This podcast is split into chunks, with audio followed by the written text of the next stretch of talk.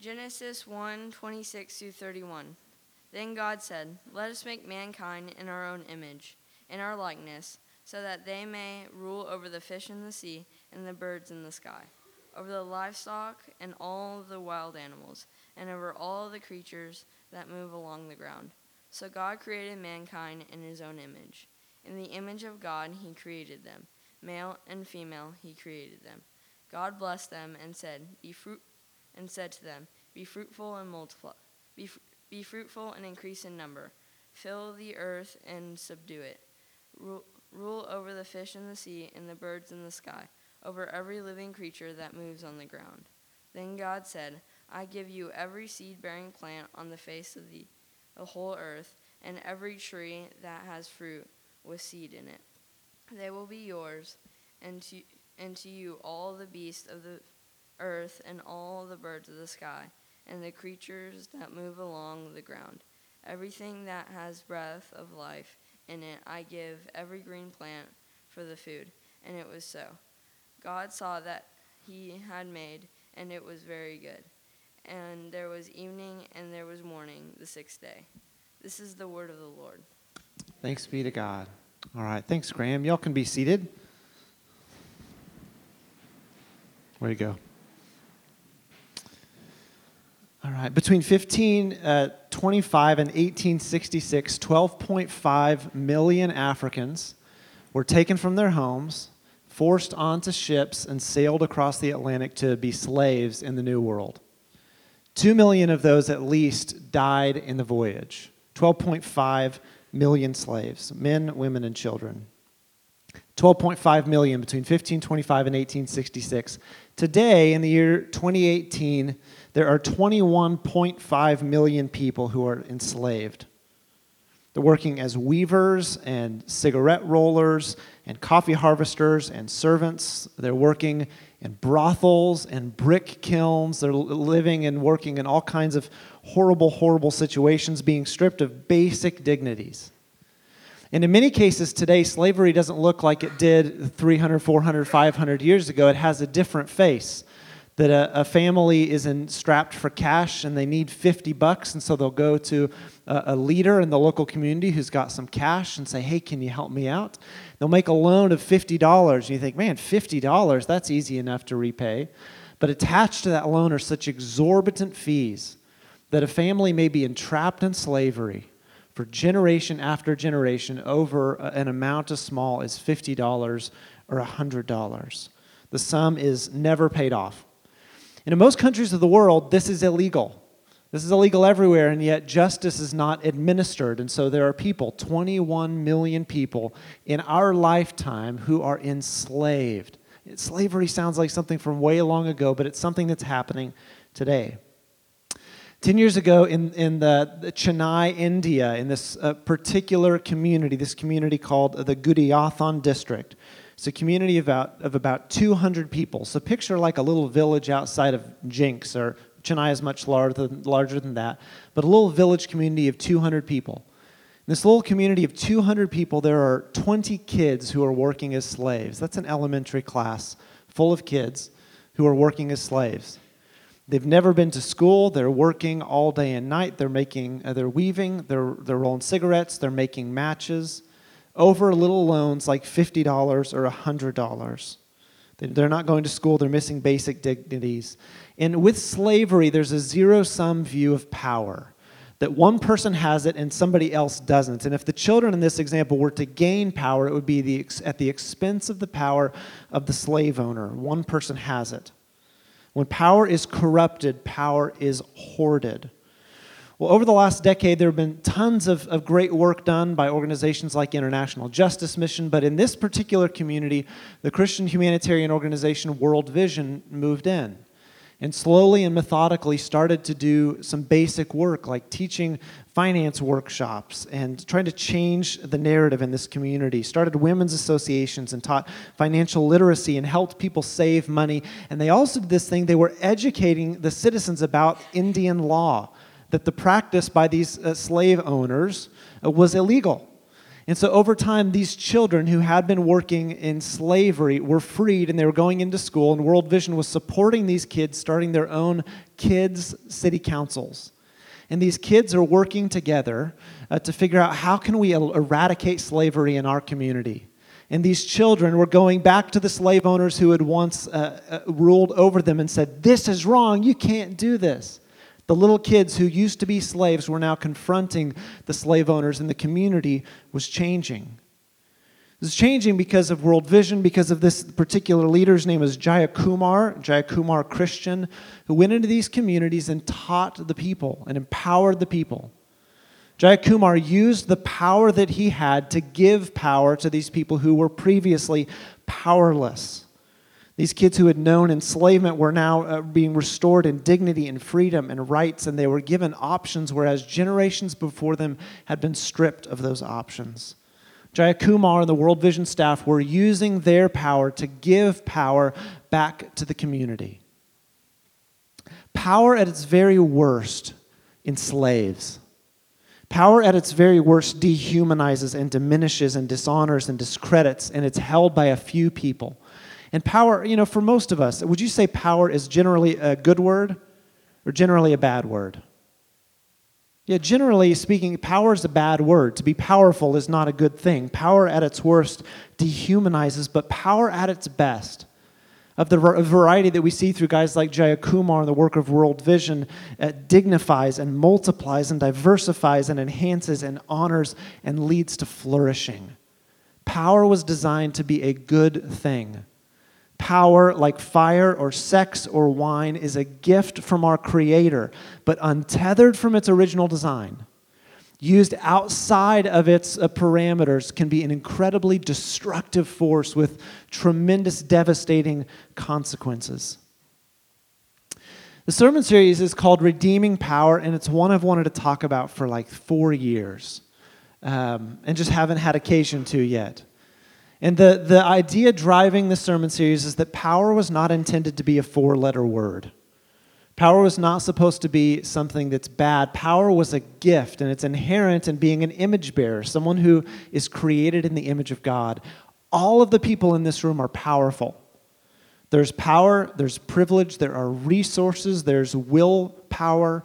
All of the people in this room are powerful, and yet most of us uh, let that power go taken for granted or untapped, especially for its original purposes. So uh, we need to, we would honor God not by denying the fact that we have power, but by submitting ourselves to His power and stewarding the power that we've been given for the flourishing of others. So, what is power, and why do we need to talk about power in the church? What is power, and why do we need to talk about it? At the most basic level, power is the ability to take meaningful action. At its most basic level, power is the ability to take meaningful action. Uh, when you put you know 20 bucks in the offering plate you are using power. You are using the power that's been entrusted to you for a cause that you've determined is valuable. You exercised your power by coming to church this morning uh, in your vocations, uh, you are exercising your power. You could do any number of things, but you've chosen to exercise your power as a teacher or as a nurse or as an entrepreneur or whatever it is that you do. Power is the ability to take meaningful action. We all have power. Now, to be powerless is to not have the ability to take meaningful action or to make something of life. People who are forced into slavery have been robbed of an ability to choose for themselves what meaningful action they want to take. We're all ultimately going to be powerless before death. We're all going to die. There's 100% probability of that happening. Powerlessness is something that we will face in our lifetime. But power at its most basic level is the ability to take meaningful action. Now, that's different than a definition that you might uh, uh have confused, and that's privilege. Privilege is, is the perks sometimes of power. It's a right or an advantage or an immunity available to only the select few. So it's the executive entrance, the executive dining room. It's getting a pass on a parking ticket or something because you're friends with, you know, someone in power, or it's uh, any number of perks of privilege. You know, one of the things that, that would be appropriate for us to talk about at some time is, is white privilege.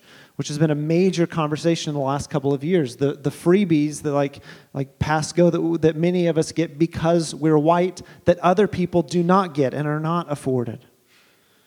And these are obviously big topics of conversation in 2018 when we've seen um, a lot of the bad side, the dark side of power and its abuses.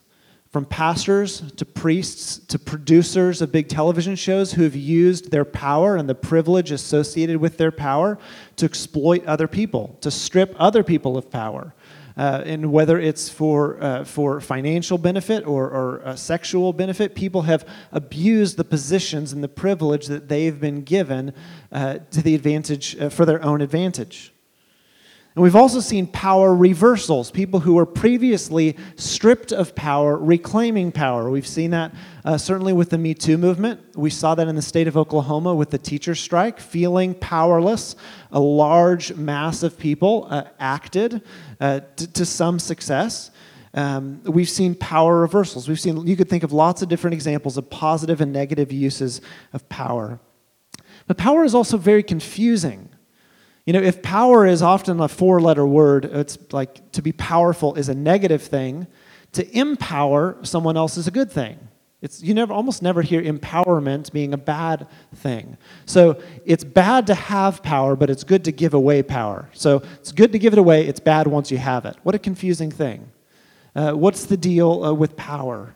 It's a good thing to give, bad once you have it. And I think it's because we've all known so many abuses of power whether it was a landlord or it was the like president of the homeowners association or it was you know you could pick an example. At great and small levels people who have taken the power that they've been given and abused it for their own personal gain. But in the text that graham read we see that power is inherent to human nature. Power in the very beginning was not a vice it was a gift it was inherent to being a, a, person, a man or a woman created in the image of God. And, and this morning, we're going to talk about the good story and the good news about power, and talk in particular about three kinds of power. So put your mind back in the text that we just read, that Graham just read, first page of the Bible. Genesis chapter 1, we see this beautiful poem of creation.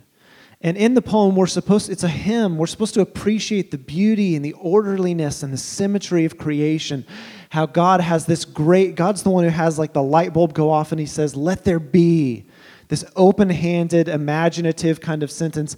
There should be stuff. Let there be light. And light exists. And with each stage of creation, through the first five days and into the sixth day, there are these let there be statements. There's let there be sun, moon, and stars. Let there be fish and birds and plants and trees and beasts. God is exercising the first kind of power, which is creative power, with this great let there be sentences. And if you can, if you can picture the first three days of creation, creating the, uh, uh, the sun, creating uh, the lights and the heavens, creating the seas and the skies, creating the land, days one through three perfectly match days four through six. Where there's the creation of skies, there's the creation of birds. Where there's the creation of seas, there's the creation of fish. Where's the creation of land, you've got plants and you've got beasts. And at the apex of all creation, you have the creation of humanity. Let's read Genesis 1, uh, verse 26. After God has created uh, the beasts of the land, he says, God said, Let us make mankind in our image, in our likeness. So, why? So that they may rule over the fish and the sea and the birds and the sky, the livestock, the wild animals, the creatures that move along the ground. Let's create mankind in our image. For what purpose? So that they may rule. God in power created. And God used his power to empower the image bearers to rule, to exercise power over the created world.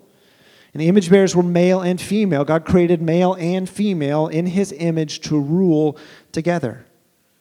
And God defines what divinely blessed ruling looks like, what divinely blessed use of power looks like. We skip to verse 28. God blessed them, male and female, and said to them, Be fruitful and increase in number and fill the earth and subdue it. rule over the fish and the birds and the living creatures that move along the ground. He blessed them. He said, Be fruitful, multiply, and fill the earth. And this is a vision of God said, I want you to make more of what I've given you. I've made all this stuff. I've, I've set the table. I want you to take what I've, been, I've given you and I want you to make more of it, multiply it, spread it out all over the place, all over the planet that I've given you. It's a vision of multiplication and diversification and creativity and wildness. And it's installed into the makeup of plant life and animal life and human life. There's the whole bit about seed bearing plants that shows up so many times in that first chapter. It's a vision of a plant that can self generate, that can regenerate. It's a vision of more and more and muchness in the world that God has made multiplication, diversification, creativity, and wildness. To make more, a more and different variety, not homogeneity. God wanted to create this like vast, explosive tapestry that like you could not begin to take it all in at once. It was so different and beautiful and dazzling. And God said, I want you to make more of what I've given you. And this was not an exploitive more. This was not for your own good, your own benefit more. I want you to have a, a diverse, explosive more, an honoring and a dignified kind of more.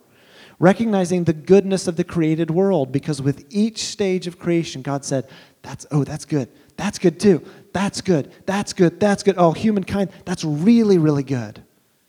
I want you to make more of what I've made, and, and you honor it and dignify it because it was imbued with goodness by its creator. And this is a call to creative power.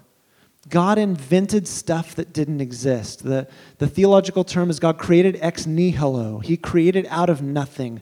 He took nothing and he made it into so much somethings. This is creative power at the most like primal biological level for human beings you know plants are able to, uh, to regenerate god created human beings in his image male and female in genesis chapter 1 and together the male and female were to recreate were to produce more life and do, in doing so to fill the earth at the most primal level this call toward creative power toward multiplication was even inherent within human beings who were told to multiply. But at the most broad level, at the most broad level, this call to creative power is the ability to take an idea or a concept or a seed or a plant or a relationship and incubate it and cause it to grow into something more than what it started as, into something new and something more. I should say, Todd mentioned Andy Crouch, who's just a, a hero of mine, written so many great books. Uh, he wrote a book called Playing God, which inspired a lot of, of this uh, conversation for me on a theology of power. And uh, Crouch says this He says, on the very first page of the Bible, power, flourishing, and image bearing are connected, being created in God's image. Power is intended for flourishing, for teeming, fruitful, multiplying abundance. Power creates and shapes an environment where creatures can flourish, making room for the variety, diversity, and unpredictability of coral reefs and tropical forests, but also the surprising biological richness of the deserts and the ocean depths. And image bearing, being created in God's image, is for power. For it's the Creator's desire to fill the earth with representatives of His who will have the same kind of delighted dominion over the teeming creatures as their maker. We're supposed to love and be amazed by this incredible world as God the Creator is.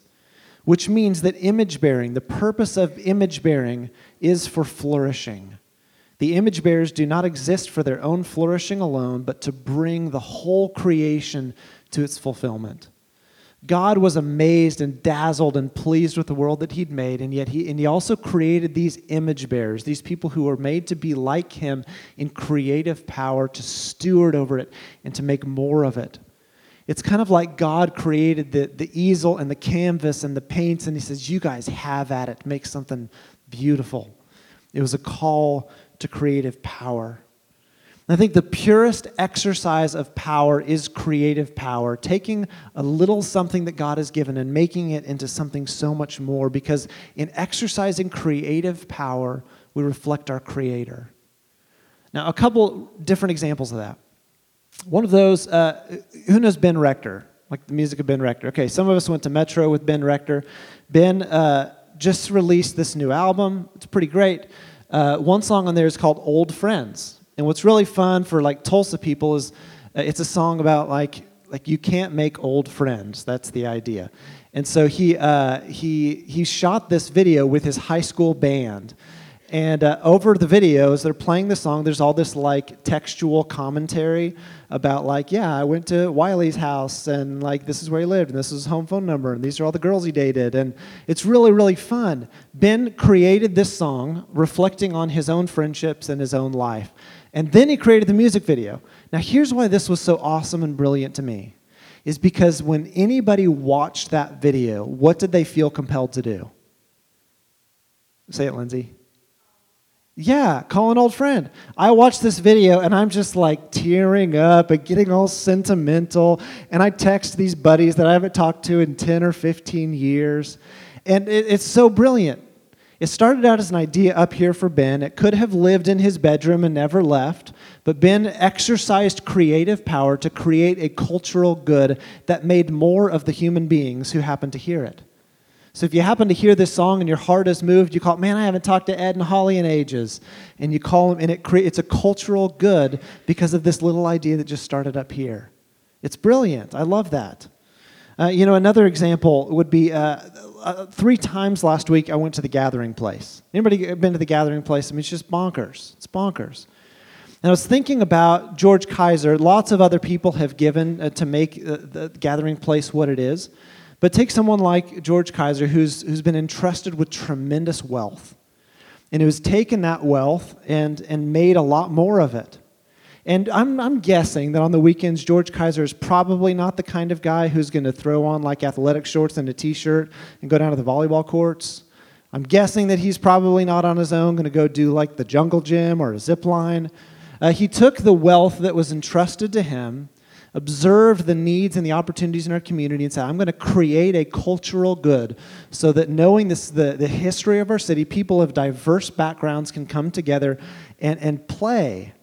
And what was so amazing is I went to the gathering place on the day that it opened, and the thing that I was most struck by, in addition to the traffic, was uh, the diversity that there were people of, of all kinds of colors and languages, and we're all playing on the, the blue herons and, and getting trapped in the like castle thing. And he took what had been entrusted to him, saw what was not, and created. It was an exercise of creative power that led to flourishing. And people are playing, people are talking.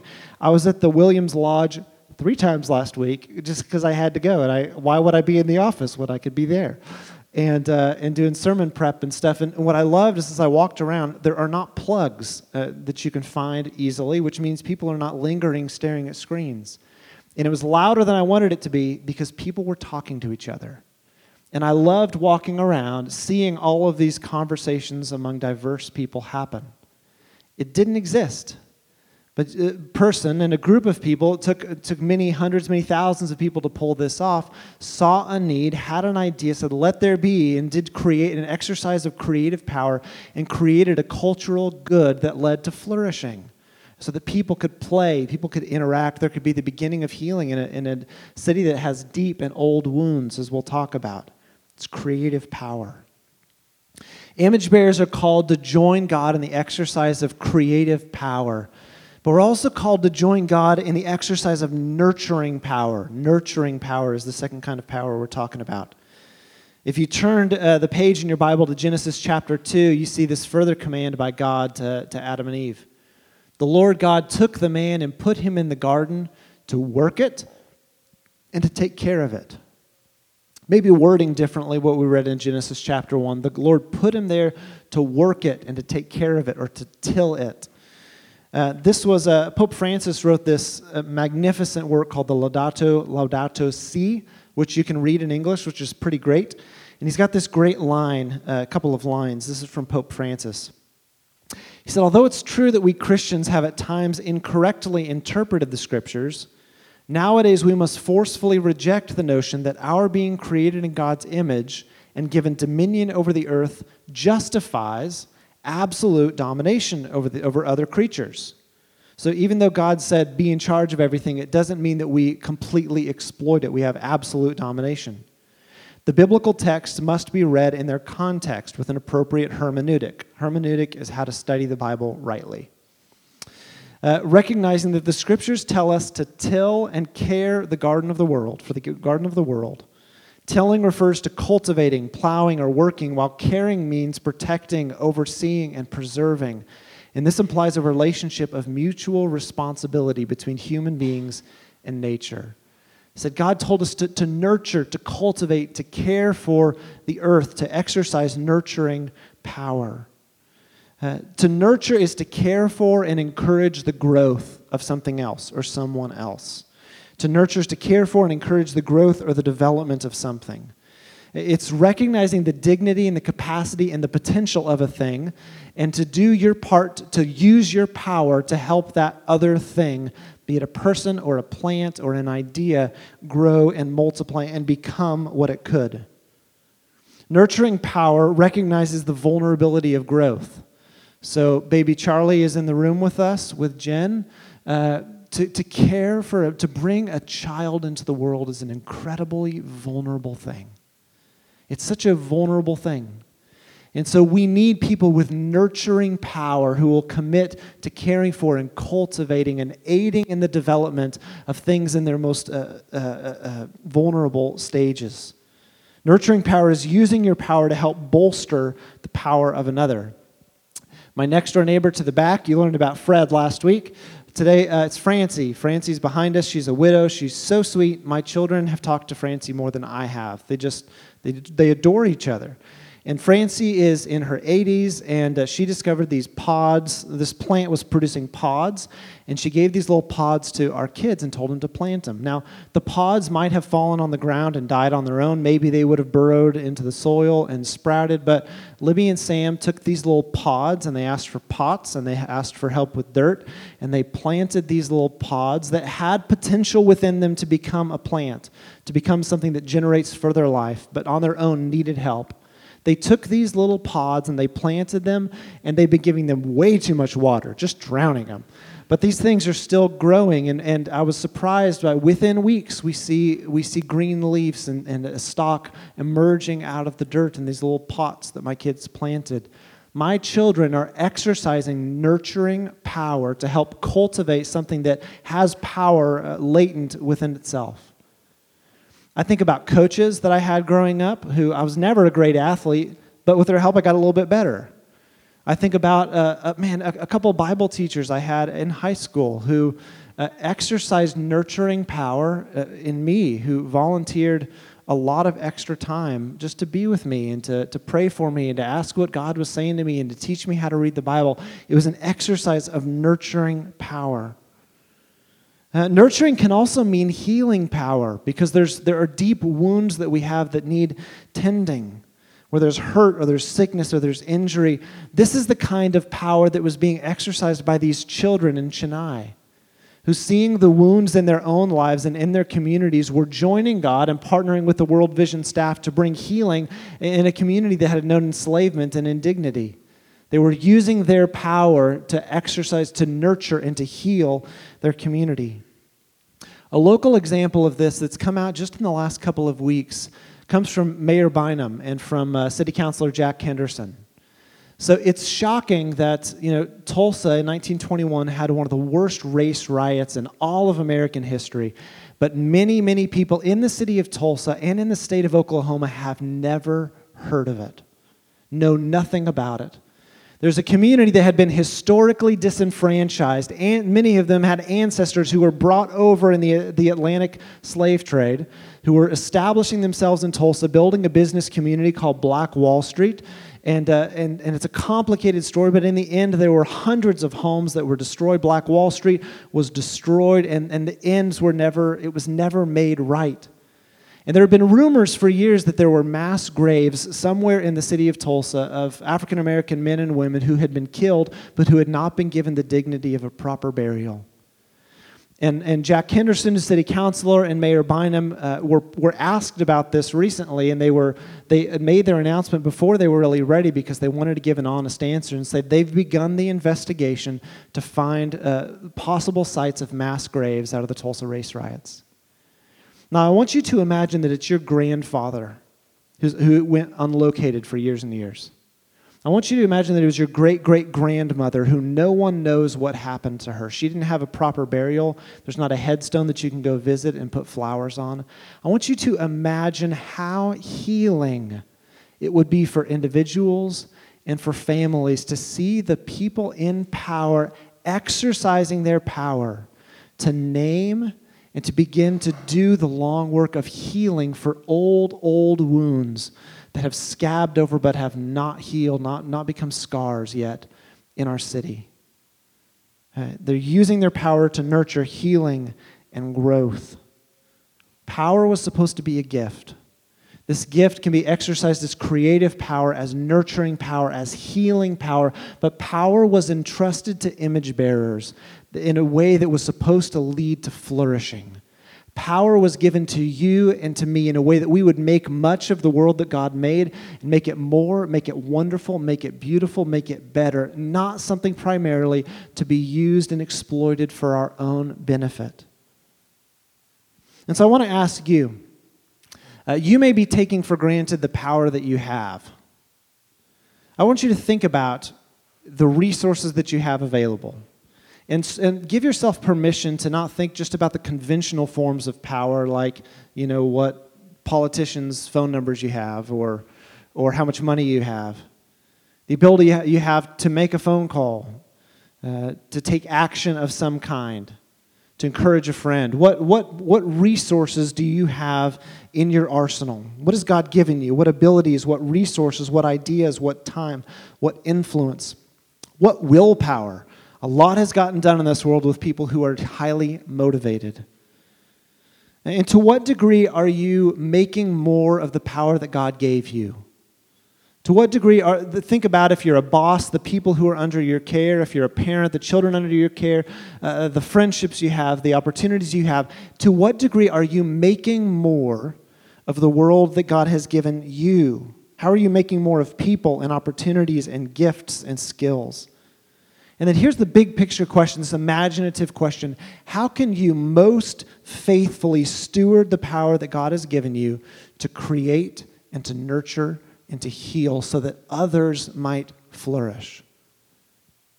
Open up your imagination, spend time with the questions. How can you steward to the most, the most faithfully you can the power that God has given you to create and to nurture and to heal? In uh, well, when was it? 2013, I went to New York and heard Andy Crouch teach on these topics. And uh, he had us open up our Bibles to John 13. We'll do that too. And I want you to listen to John 13 through the lens of power. We're going to read the beginning and end of this passage. This is called the foot washing. The evening meal was in progress, and the devil had already prompted Judas, the son of Simon Iscariot, to betray Jesus. Jesus knew that the Father had put all things under his power, and that he had come from God and was returning to God.